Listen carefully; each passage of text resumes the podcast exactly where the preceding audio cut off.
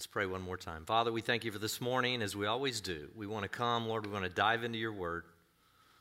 Could this be true? Could it be true that we have a hope that extends beyond this life? Not just for existence, but for wholeness and complete wellness and no more tears. Lord, a Messiah that's come and made access, given access to that kind of future. Lord, not that we can't taste it now, but we won't see it fully realized till one day. But that hope drives us. That hope gets us up in the morning. So, Father, I'm praying that you'll be with us as we dive into your word this morning. And Lord, just uh, expose your Messiah, expose your plans, expose your grand narrative to our minds in increasing ways so that we can give all of ourselves to the kingdom. In Jesus' name, amen. Amen. All right, well, I know we've got a lot of guests this morning, but I will tell you this. We're going to continue the study on David.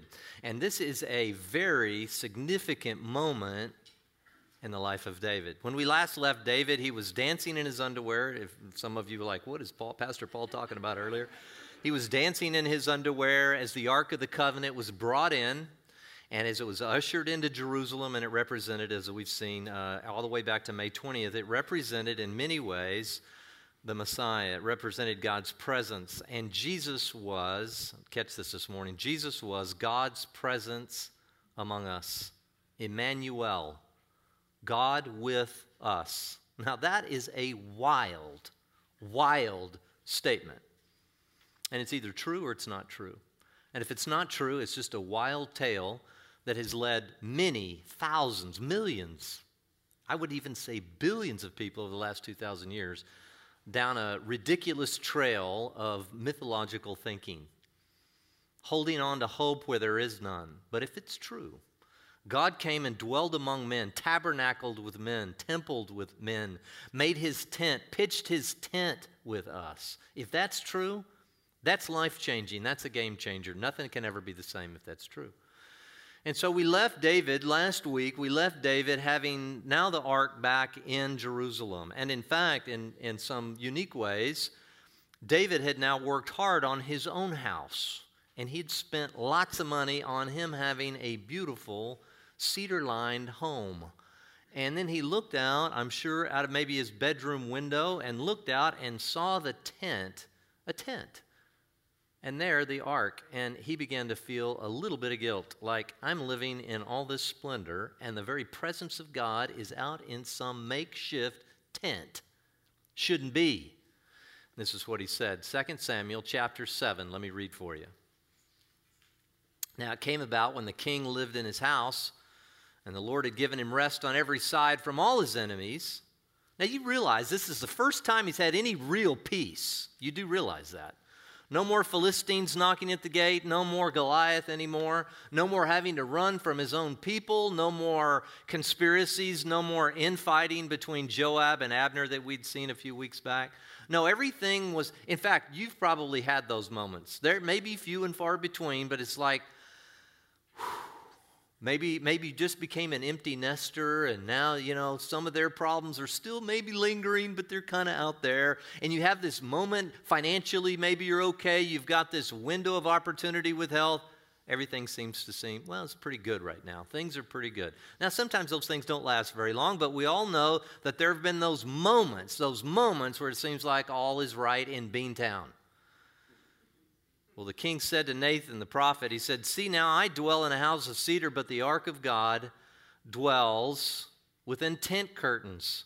And Nathan said to the king, Go, do all that's in your mind, for the Lord is with you. But in the same night, the word of the Lord came to Nathan, saying, Go and say to my servant David, Thus says the Lord, Are you the one who should build me a house to dwell in? For I've not dwelt in a house since the day I brought up the sons of Israel from Egypt, even to this day. But I've been moving about in a tent, even in a tabernacle. Wherever I've gone with all the sons of Israel, I never said a word about to any of the tribes of Israel, which I commanded to the shepherd my people, saying, Why have you not built me a house of cedar? In other words, God's saying, I never said any of that. I don't know why you guys are so worried about. Why are you so worried about this? Now, therefore, thus you shall say to my servant David, Thus says the Lord of hosts, I took you from the pasture, from following the sheep to be ruler over my people Israel. I've been with you wherever you've gone, and I've cut off all your enemies from before you, and I will make you a great name like the names of the great men who are all over the earth. And I'm going to appoint a place for my people Israel, and I'm going to plant them that they may live in their own place and not be disturbed again, nor will the wicked afflict them anymore as formerly, even from the day that I commanded judges to be over my people Israel, and I'm going to give you rest from all your enemies. The Lord also declares to you that the Lord will make a house for you when your days are complete and you lie down with your fathers, I will raise up your descendant after you. Now, catch this. Now, let me tell you something. This is something we're about to read that's called the Davidic covenant. If you don't understand the Davidic covenant, you're not going to understand many references in the New Testament that are talking about Jesus being the son of David or the house of David or, oh, son of David. You'll hear that, uh, the refrain every once in a while in the New Testament. You want to understand this was a covenant now, a covenant made with David, and here it is. Are you ready? He's going to build a house for my name. And I will establish the throne of his kingdom for how long? Forever. I'll be a father to him, and he's going to be a son to me. And when he commits iniquity, I will correct him with the rod of men and the strokes of the sons of men, but my loving kindness will not depart from him. Not as I took it away from Saul, anyway, who I removed from before you. Your house and your kingdom will endure before me forever. Your throne will be established forever in accordance with all these words and all this vision. So Nathan spoke to David. Now, there's a couple things that I pick up from this that are astounding. Number one, David, let's just do a quick recount of your life. You were nothing. You were out with a bunch of smelly sheep on the side of some mountain. Your own father didn't even think enough of you, as we remember a few weeks back. Your own father didn't even think enough of you to bring you before the prophet uh, to see if you might be the eventual king of Israel. I mean, you were an absolute nobody, and yet I took you from Nowheresville, and I've now made you king over all the people, all my chosen people who are going to mediate a covenant. And here's what I'm going to do. I know you want to build a house for me, but as we see elsewhere in Scripture, you're a man of blood. There's too much blood all over you. You're a man of war, and you're not going to build my house. And then there's a shift, and it appears that he begins to say, Well, it's going to be your son. And we know that Solomon built the temple. And in many ways, this references Solomon. This had an immediate effect. But there's something here that's kind of for Solomon, and yet there's other aspects of it that there's no way that Solomon could ever build something that was going to last forever. And in fact, Solomon's temple would not last forever, would it? Not at all. It's completely destroyed. And then here you had uh, one of the great one of the great kings, you know, Herod the Great and he rebuilt it again in the, prior to the time of Jesus, and then it was destroyed again. And down to, in fact, Jesus said not even one stone's going to be left on another. And yet, here's his prophecy that there's going to be this amazing king that's going to rule in my name, and he's going to be one of your sons, and he's going to build this thing, and it's going to be forever. So is it Solomon or is it David? Now, there are many places in Scripture that we get what's called a dual fulfillment of prophecy. Some applies to the immediate future, and some looks beyond the future and looks into, way into the future. Looks beyond the present, I mean, and looks way into the future. And that's what we actually get. If you'll go ahead now to the next verse, David's prayer, listen to what David said. Then the day, David the king went in and sat before the Lord and said, Who am I, O Lord, and what is my house that you've brought me this far? And yet this was insignificant in your eyes. O Lord, for you've spoken also of the house of your servant concerning what? The distant future. Even David knew in that moment somehow what Nathan had said. It's not just about now. This is about the distant future. And this is the custom of man, O Lord God. Now, this is important. If you can grab this, if you can get a hold of this, this is another picture of Jesus emerging from the lips of the prophets 1,000 years before the time of Jesus. 1,000 years. I'm going to seat somebody on your throne, and he's going to build a temple, and it's going to last forever. Now, it's important that we look at this because I want to look at one thing before we go to this whole idea of I'm going to be a father to him and he's going to be a son to me. Now, many of you have said, maybe you've never really thought this. You're like, well, Jesus, how is Jesus God's son? What does that even mean? And I thought we were supposed to worship one God, but now he's got a son, and who did he who did he have relations with to have to get, you know, her pregnant, a mother goddess that then has a son? I mean, what does this even mean, this idea of the Son of God? And I want to go into that this morning, and it's going to unfold for you something that's very, very powerful, and I think it'll deepen you in your faith. And some of you, it may even shake to the core because you're going to realize the depth and the gravity of what God has always been planning through Jesus. Second Chronicles chapter 6. We're going to go forward now. The temple's now been built. Solomon is now dedicating the temple. And notice what he says here, and because it's instructive for us. Verse 7. Second Chronicles 6, verse 7. He says, Now, this is Solomon speaking at the dedication of the temple. David's now off the scene. He's passed away. He's not there anymore. It was in the heart of my father David to build a house for the name of the Lord, the God of Israel. But the Lord said to my father David, Because it was in your heart to build a house for my name, you did well that it was in your heart. Nevertheless, you're not going to build this house, but your son who's born to you, he shall build a house for my name. Now the Lord has fulfilled the word which he spoke, for I've risen in the place of my father David, and I sit on the throne of Israel as the Lord promised, and I've built the house for the name of the Lord, the God of Israel. There I've set the ark, remember the ark, because we looked very deeply at that a number of weeks back, in which the covenant of the Lord, which he made with the sons of Israel. So, here, now this is fascinating because Solomon's not saying, look, uh, he, it was in the heart of my dad to build this, this amazing temple. He wanted to build it. And what we didn't get from the second Samuel uh, picture earlier in 6 What's amazing and what Solomon says is that God's like, and it was good that it was in your heart. But guess what? The answer is no. Now, this is instructive for us. This is, there's a deep, deep insight here. Let me explain how. Let me think about this for a second. Have you ever done, had an idea in your head? Like, you know, I'd love to do this for God. I mean, I really want to make this happen for God.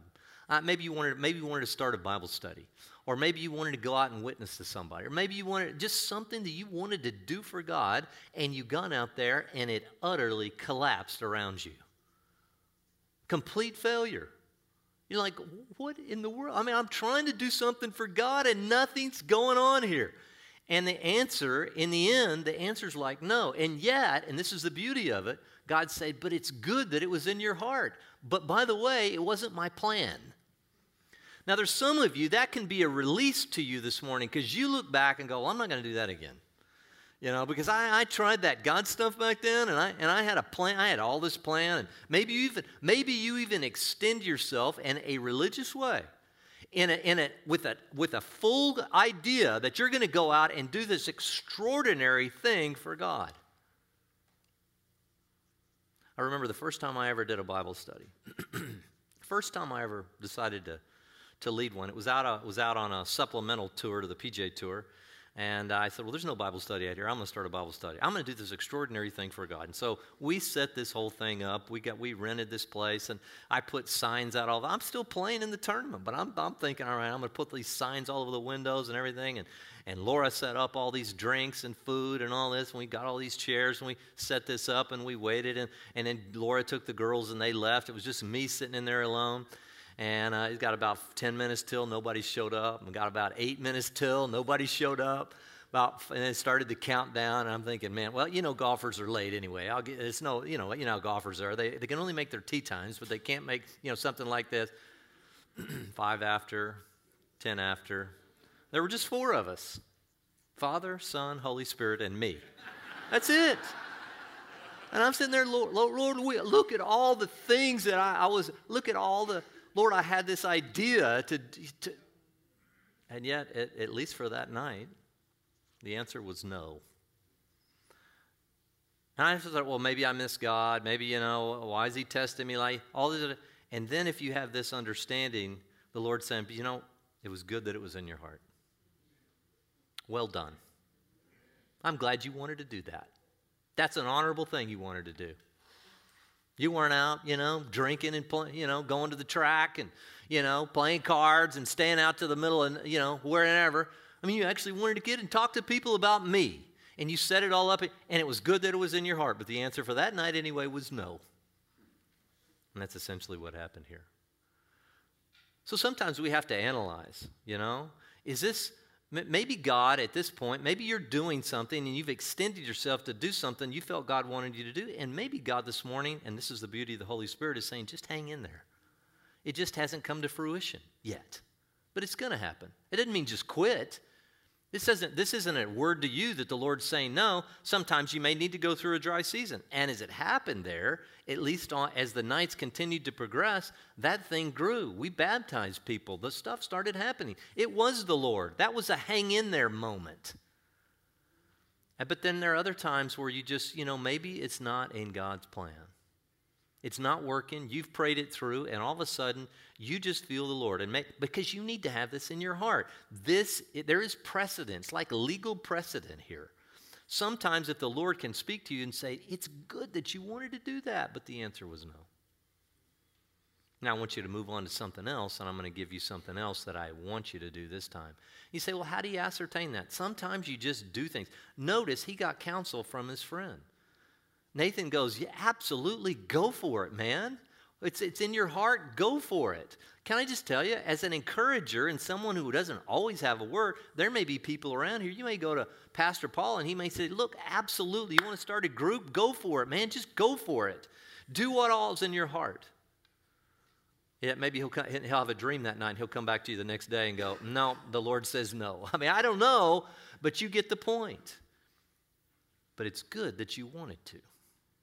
This gives us some support. Now, I want to get into this issue of the Son of God because this is a fascinating topic to me because Jesus just emerges and is like, I'm the Son of God. And it's like, who does this guy think he is? And that's what the religious thought. How do you even, how would you even describe to a friend if you had somebody say, Son of God? What does that even mean? Now, if you've grown up in and around the church, you're just like, well, I know Jesus is like the Son of God. His last name is Christ, you know, Jesus Christ, and he's the Son of God. And you never thought about it, you never questioned it, and there's nothing wrong with that. But even if you've been in that position not to really think about it, I'm going to take you a little, we're going to do a little bit of a deep dive. And I hope it's going to confirm in your own spirit that God's plan was always to hang out with His creation. Always. Always. Now, what does that mean for you? That means He wants a relationship with you. He wants your primary identity to be in Him. He, he doesn't want, I, he didn't care anything about religion. He wants a relationship directly and personally with you. He wants to dwell among His people. And then we're going to, at the end, we're going to come and see this consummated and see, wow, Jesus was the fulfillment of the Davidic covenant, and He is building His temple, and the temple is you. It's not just a building. The temple, the plan was always you. No, this is a historical story. Some of you already fallen asleep this morning going back talking about something that happened 3,000 years ago. I mean, come on, let's talk about something that's relevant, something that's today. This is this old history. What does this even mean? It means everything to you. Because what this is saying, God is in a still small voice saying to you this morning, I want you to know me. I already know you, but I want you to know me. Let's enter into a covenantal relationship and you now will become a son of the living God. Sound kind of wild, doesn't it? So, what, did, what was it that Nathan was trying to communicate? God was communicating through Nathan that he's going to be a father to this someone who sits on the throne of David in the future, in the distant future. What does that even mean? Well, first of all, I want you to go to Micah 5 2, because this is important. Conceptually, you need to understand. When we get into this, you're going to think, well, wait a minute, I, I, that, I'm, I'm confused now because, so we need to lay this as a precedent. Micah 5, verse 2. Some of you, I remember a guy named Tom Anderson is a beautiful, beautiful guy. Um, uh, was on my board when I first started ministry over two decades ago. He was an attorney here, uh, just recently passed away within the last year or so. Tom Anderson, amazing guy, complete atheist, was uh, head of the uh, Trial Lawyers Association in California, president of the Trial Lawyers Association, was on some very high vis- highly visible uh, cases through the years, and he was a complete atheist. And uh, he just said, Well, I'm going to take a few months and I'm going to just show how stupid this book is. And he took a little sabbatical from his work just because his wife was starting to have a Jesus experience. He was going to completely uh, uncover it because that's where he was gifted. He was gifted in trial law. And so he went to the Bible and he began to dive in. And what happened? He became a radical, rabid follower of Jesus, a powerful follower of Jesus. And it was a big shift for him, a big shift for him. And uh, I'll never forget, he became a very close friend of mine. I said, What really turned it for you? He said, Micah 5, verse 2. He said, I, I couldn't get around it. It was, it was shouting at me. As for you, Bethlehem Ephrathah, too little to be among the clans of Judah, from you one will go forth for me to be ruler in Israel. And that kind of goes in line with this the Davidic ruler, this messianic somebody in the line of David that's going to come and build a kingdom that's going to last forever.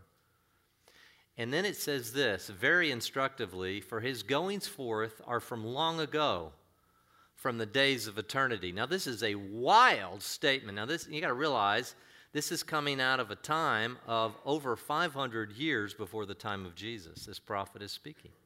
About the time, actually, Micah is about the time of Isaiah, about 700 years before the time of Jesus. Now, it says some very fascinating things. Bethlehem, are you kidding me? That's a little dinky no place. I mean, that's like saying, uh, and the ruler of all the world is going to come out of Hemet, California. you know, New York City, maybe, Hong Kong, you know, London, somewhere. Hemet? What good thing can come out of Hemet? I mean, Bethlehem? You got to be kidding me. Bethlehem and the tribe of Judah. Specifically, the tribe of Judah. And, but he's going to rule in Israel. But here's the fascinating part his comings and goings have been from all of eternity. What does that even mean? He's a pre existent one. I mean, that right there, why did that impact Tom so much? Because he realized at that moment, at that precious moment of clarity, in doing all his trying to just prove this to be an idiotic book, he couldn't prove that that wasn't written prior to the time of Jesus. Because no scholar, no scholar worth his weight would ever argue that the Greek version, the Septuagint of the Old Testament, and all these other things weren't codified well in advance of Jesus. And then Jesus claims to be the one, and he was happened to be born in Bethlehem, came from the tribe of Judah, and then claimed to be the Son of God. Ah, you know, we and a lot of Jewish people they will argue. They say that's ridiculous. Are you talking about your God actually wore diapers? I mean, you'll hear that among the Jewish community. We worship one God. You, you Christians are, you worship a multiplicity of gods. We don't do that. We're Jews. We worship one God. Even if they're not, maybe even religiously practicing, they just can't imagine that anybody would emerge and claim to be the Son of God, it'd be like believing into David Koresh. I mean, who would do that? I'm the Son of God, and I, and I live, and I, and I, my comings and goings have been from all of eternity, and I'll be born in Waco. I'll do my ministry in Waco. I mean, you just say, well, that's ridiculous. And many people did that during the time of Bethlehem. Are you kidding me?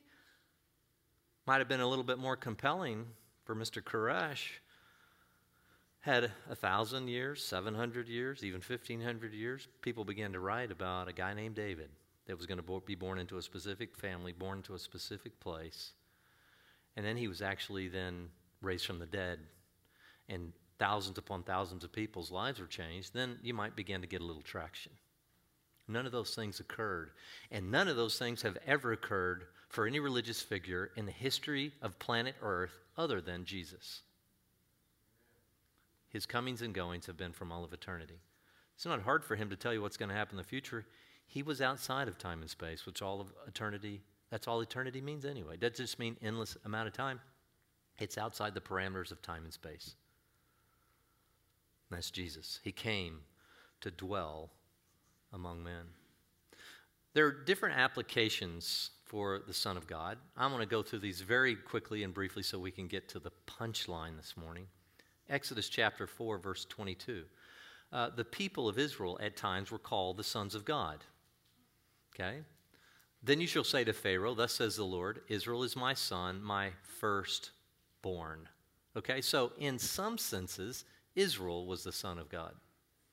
In some senses, Hosea 1:10 says something similarly. Uh, Hosea 1:10, yet the number of the sons of Israel will be like the sand of the sea, which cannot be measured or numbered, and in the place where it is said to them, "You are not my people," it will be said to them, "You are the sons of the living God." So in some way, Israel collectively were the sons of God. But there's something very different uh, about this picture in 2 Samuel, isn't there? I mean, something's emerging there that's different. Okay? The Israelite kings, at various points, Psalm chapter 2, especially Psalm chapter 2, we get a picture of during the coronation of most of the Israelites' kings, they would say, Now this is the Son of God. The Son of God. So, Israelites' kings, when they would come into a place of governance in lieu of or for God, not in lieu of, but for God, as governors and orchestrators, they were at various points, Psalm chapter 2, verse 7, they were begotten of God, and yet even Psalm 2:7 becomes a messianic prophecy because that prophecy couldn't even been fulfilled anyway. Let's go to Psalm chapter 2. I will surely tell of the decree of the Lord. He said to me, "You are my son. Today today I have begotten you." You say, "Well, this is starting to confuse the issue because wait a minute. Uh, so anybody could be a son of God. Israel was a son of God. The kings were sons of God. Uh, so what is relevant about that? And then also, and to add to the conspiracy here. Angels at various points, Genesis chapter 6, verse 2 and 4, and also Job 38, says that angels in some way were sons of God. Are you saying that Jesus was just a de facto son of God because he was born in Israel? Are you saying that Jesus, the Son of God, wasn't a specifically important uh, place of reference? Is that what you're saying? No, I'm not saying that at all. We've already seen if it wasn't for Micah 5 2. This is a different kind of son. This is not just something that's conferred onto Israel or an Israelitish king or an angel. This is something very distinct because this son is the ultimate Davidic forever son, the forever son. Now, what's fascinating about this is that the Bible talks in extraordinary language about this coming ruler, this coming Son of God this coming Davidic, sit on the throne forever, ever, and ever, build a temple that will never be destroyed kind of a guy.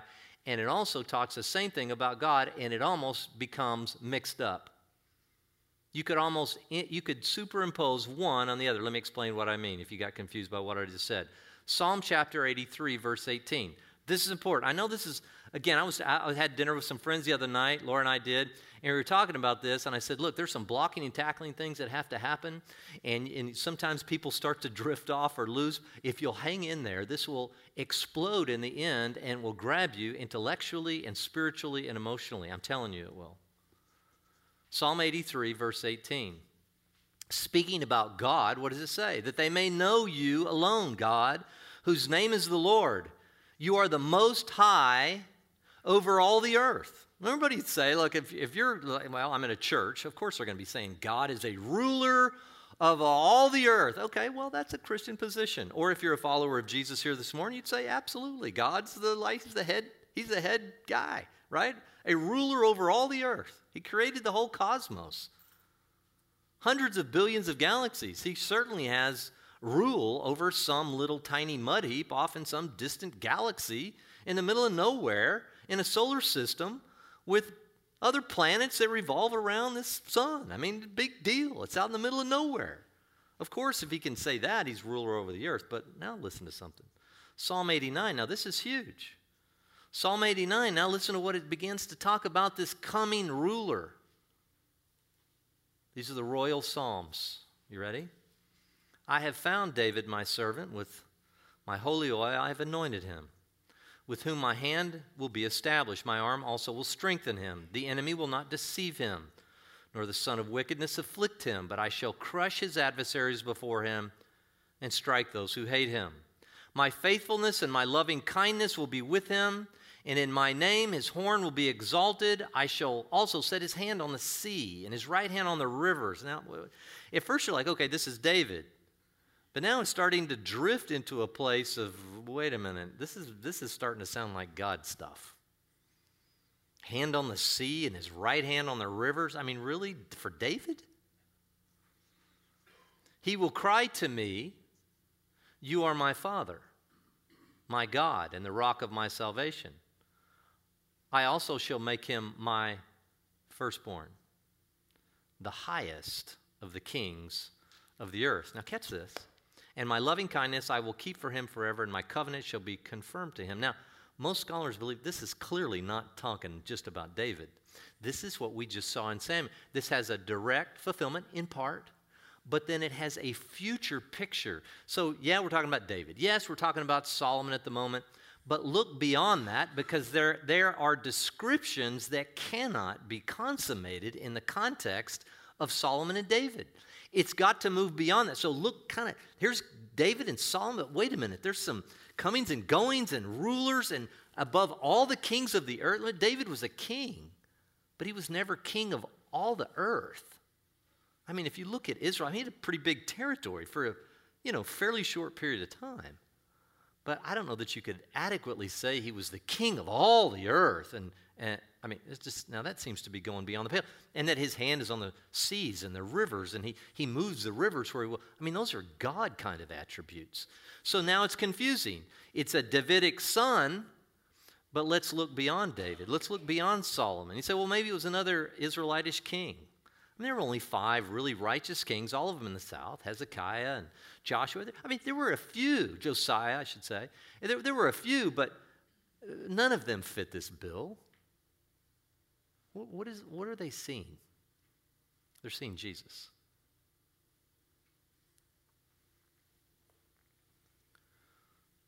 Psalm 86, clearly about God.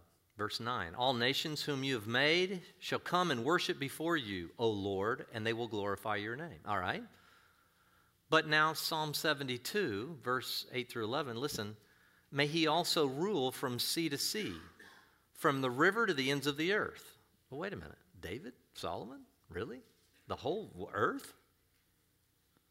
Let the nomads of the desert bow before him, and his enemies lick the dust.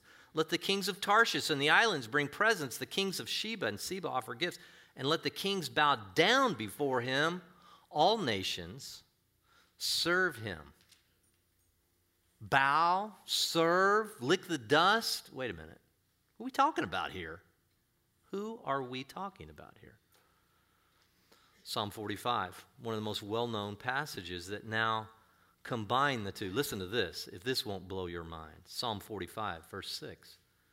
Your throne, O God, is forever and ever. All right, I could, God's throne, of course. Yeah, it's forever and ever. A scepter of uprightness is the scepter of your kingdom. You have loved the righteousness and hated wickedness. Clearly about God. Therefore, God your God has anointed you with the oil of joy above your fellows. Wait a minute. Who's this talking about? It's, uh, it's about God. Wait a minute. God, what? What? Therefore, God, your God. See, the New Testament picks up on this. You see it very clearly in Hebrews 1. He, Paul's trying to, what the apostle Paul's trying to do to his Jewish friends. Remember, the, the, the, book, the letter of the Hebrews is written to the Jewish community okay, to the believing Jewish community, saying, Listen, he says, this isn't talking about the angels. He said, To which of the angels said, You are my son, today I have begotten you? Psalm 2, he quotes. And I will be a father to him, and he shall be a son to me. Is this talking about the angels? Paul's trying to get the religious community's attention. He going, This isn't talking about angels. Who do you think this is talking about? This was written a thousand years ago. Who do you think this was talking about? He'll be a son to me. And when he brings forth the firstborn into the world, he says, and let all the angels of God worship him. And the angels, he says, who makes his angels winds and his ministers a flame of fire. But of the Son, he says this. And then he quotes Psalm 45. Your throne, O God, is forever and ever, and the righteous scepter, and you've loved righteousness and hated lawlessness. Therefore, God, your God, has anointed you with the oil of gladness above your companions.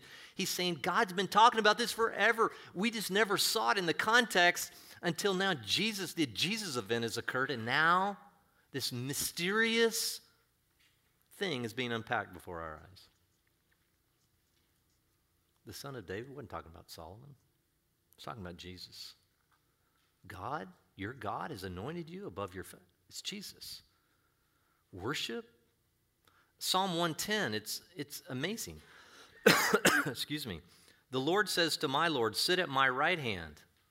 What does that mean? What is Paul? David's writing this. The Lord said to my Lord. David's trying to, David's already saying this is not about me. It's not about my son. The Lord said to my Lord, Sit at my right hand until I make your enemies a footstool. The Lord will stretch forth your scepter from Zion, rule in the midst of your enemies. Your people will volunteer freely in the day of your power. Welcome to church at the Red Door. This is, ha- this is being fulfilled right here. People are volunteering to do all kinds of things all over the valley in direct fulfillment of people bowing before this Davidic guy, the son of both God and man and they're volunteering freely. Your youth are as the dew. The, the Lord has sworn and will not change his mind. You are a priest forever according to the order of Melchizedek. Don't have the time to get into that. We'd start a series there and that'd last five weeks. But that's powerful. Are you with me? Mark chapter 12. We're to now we're going to start to wind this down and get to the real moment. Are you ready? Jesus began to say as he taught in the temple, how is it that the scribes say that Christ is the son of David? So Jesus is then with the religious people. Tell, me this. How do the scribes say that the Christ is the son of David? David himself says, and now he quotes Psalm 110 The Lord said to my Lord, Sit at my right hand, till I put your enemies beneath your feet. David himself calls him Lord. So, in what sense is he his son? In other words, what Jesus is saying is David's going to have this son somewhere in the distant future. And he's going to call him Lord. Why is he calling him Lord? Why is he not just calling him son? And then it's just said, and the large crowd enjoyed listening to him. is that that's cool? We, we can't answer that. He's confounding the Pharisees, and we don't like the Pharisees because they're all a bunch of holier than thou kind of people, and they keep us at length. They keep us at arm's distance. We're the unclean ones, and now he's just taking them to the mat because they're denying who he is, and they just love to listen to Jesus. They're like, "Oh, we never saw that. What is that? Psalm one. That's amazing. What? Maybe there's maybe there's something different than what we've always understood." We could go on. Let me just tell you something. And the Acts chapter 2, same thing. Jesus emerges everywhere. Now, just one thing that quickly, it's not even, we're not going to go there, but Daniel, do you remember Shadrach, Meshach, and Abednego? They get thrown into the fire. And then Nebuchadnezzar looks in there and he says, he says, wait a minute, I see four people in there. And they went in bound, right? They went in bound. And of course, now they're walking around in the fire. And the, the ones that even came close to the entrance of the fire died. That's how hot it was. And they're in there, they were bound, and now they're not bound, and yet there's not three anymore, there's four. And you, and you know what he said? He said, There's one in there like the son of the gods. And then when they came out, they didn't even smell the smoke. See, Jesus, I believe, was in the fire with Shadrach, Meshach, and Abednego as not the son of the gods, but the son of God. You see it over and over in Scripture. Jesus just kind of does, he just emerges. He emerges with Manoah. He emerges with Gideon. He emerges in unique places, sometimes looking like a man, sometimes not. Daniel, later in Daniel chapter 7, he has a vision and he says he sees one like the Son of Man. So he looks like a man. And he comes up to the Ancient of Days, which is clearly God the Father, and he emerges, and all power and authority and dominion are given over to him, the ultimate ruler. This is in virtually every book of the Old Testament. Jesus was always the plan.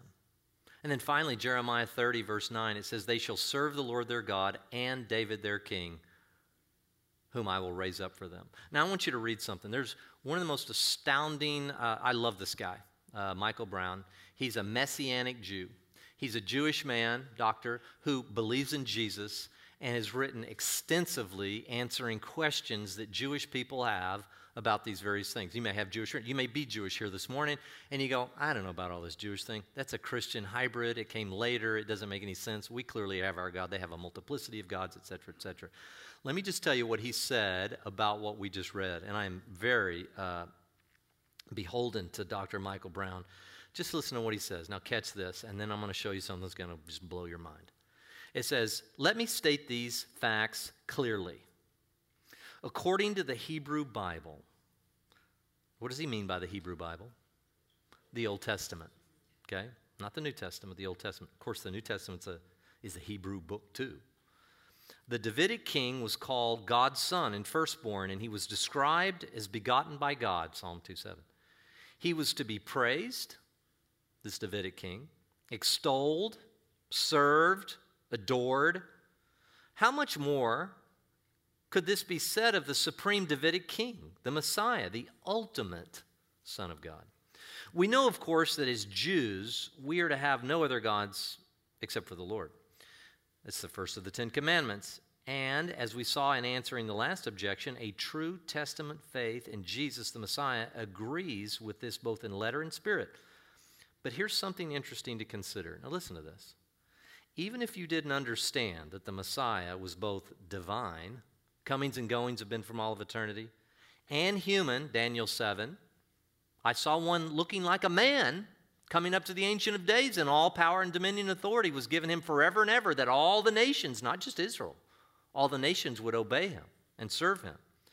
He says, even if you didn't think he was divine and human, and therefore in praising and adoring him, we really are praising and adoring God, you would still need to recognize that every major Hebrew word for worship, listen, praise, service, adoration, obeisance that is used in the Bible with reference to God is also used with reference to the Messiah, the Davidic king. These are indisputable facts. Do you see what he's saying to his Jewish, his Jewish audience here? He's saying, if you say, even if you say, I, we don't believe that. Your God wears diapers. I don't believe in all that stuff. Even if you think that, every single word that's used for God to praise, to worship, to serve, to adore, to give obeisance to, all every single word is not only applied to God. We've just looked at a few places. We could have looked at, you know, Psalm 83, Psalm 100. We could have looked at many other places in the, in the text. Every word that's applied to God is then somewhere hundreds and hundreds of years in advance of Jesus emerging and saying, I'm the Son of Man and I'm the Son of God, emerging and saying, every one of those descriptive words for God is also used for this Davidic king. So, why? That's a big question. Why? God wanted there to be absolutely no question, no question when Jesus emerged as to who he was. Now, you may not understand Son of Man or Son of God or these terms that emerge from the Old Covenant, but a Jewish audience would. Certainly, a learned Jewish man or, or a woman would. So, what happened? God, the plan has always been that God wanted to be with us. First of all, in Exodus chapter 25, God's presence filled the tent. He said, You build me a tent, this tabernacle I'm telling you to build, and I'm going to come and I'm going to put my presence there. Okay, so catch this. First, God filled the tent. Are you with me? With his presence. He says, Go build a sanctuary and I'll dwell among you. And then God said, All right, you can build a temple, Solomon. And what happened? At Solomon's dedication, Second Chronicles 6, and the presence of God emerged and filled the temple.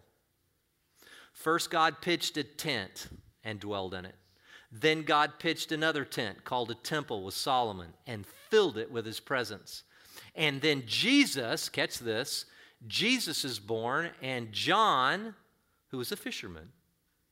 Now, you talk about one of the going to the heights of understanding in John chapter 1, and In the beginning was the Word, and the Word was with God, and the Word was God. And he then what? And he dwelled among us. The exact same word for dwelling or pit, it means to pitch a tent. What John is saying, and the word became flesh and dwelled among us, John 1.14. So if you put John 1.1 and John 1.14 together, and he pitched a tent.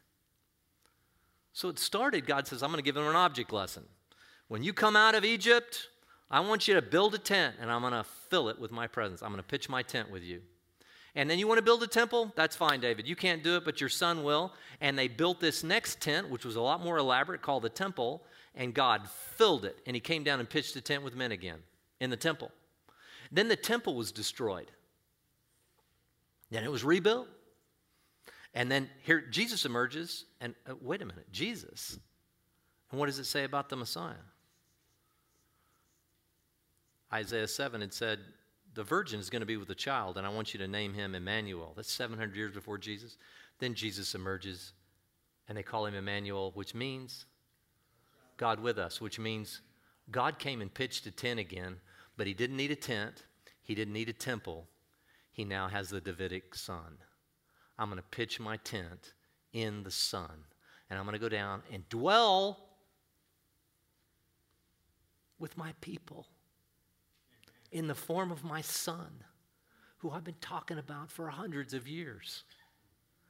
But it doesn't stop there. Jesus isn't here anymore. We say, well, Jesus is among us. He is in spirit, but I can't. I can't feel, I can't hug him, I can't receive a physical hug from Jesus.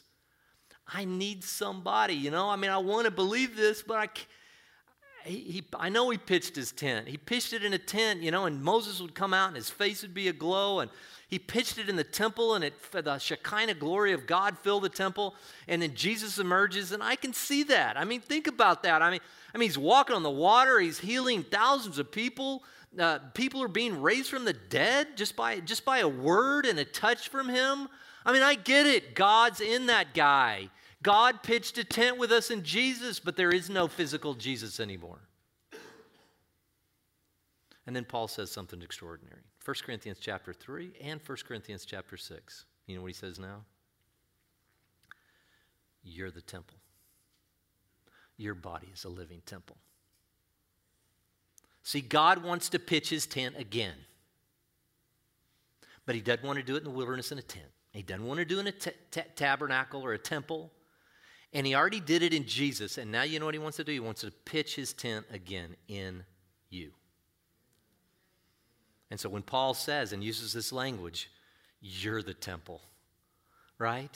He said, How can you be fornicating? How can you be giving your body over to sexual sin? How can you do that? Don't you realize you're the temple of the living God? God's plan from the beginning was to fill a tent, to fill a temple, to fill his son and be God among us. And then by his death, burial, and resurrection, those who believe into that through the blood, that's why we're church at the red door. I'm going to come and I'm going to pitch my tent, and they're going to be my tent. Now that should blow your mind. You're the, you're the tabernacle. You're a wandering tabernacle. W A N D E R. I don't want you to be W O N D E R anymore wondering if you are. If you invite Jesus in, he comes in and he pitches his tent inside of you. And that's what a Christian is. I don't know what a Christian is. That's what a Christian is. Someone whose God, through his Holy Spirit, has pitched his very presence on the inside of you. We are the church, the, the pillar and support of the truth. We are the tabernacle. We are the temple. That's why I'm not concerned about some future rebuilding of the temple or this or that. I don't know. I don't care. If God does it, fine. If He doesn't, oh, He said it in His Word. Look, it, that gets in all, in all kinds of what I do know, interpretations. What I do know is this that God wants to pitch His tent in you. You say, well, I don't know. I, I, I don't know if I can become a Christian. Does God live on the inside of you? That's all it is. The Bible says that Christ in you is the hope of glory. That's why he told the Colossians, Paul told the Colossians. Christ on the inside of you. Are you his tent? We're going to close with this worship video. it comes from the very land of Israel. Okay? It's called Emmanuel, God with us. This is filmed. This is filmed in Israel, right at the place where Jesus walked. It's, it's, it's performed by believing Jews who say, now, it's not about the temple or the tent or any of that anymore. All that our forefathers considered important, He's living in us. And God came in human form and pitched His tent in Christ. Let's listen to this video.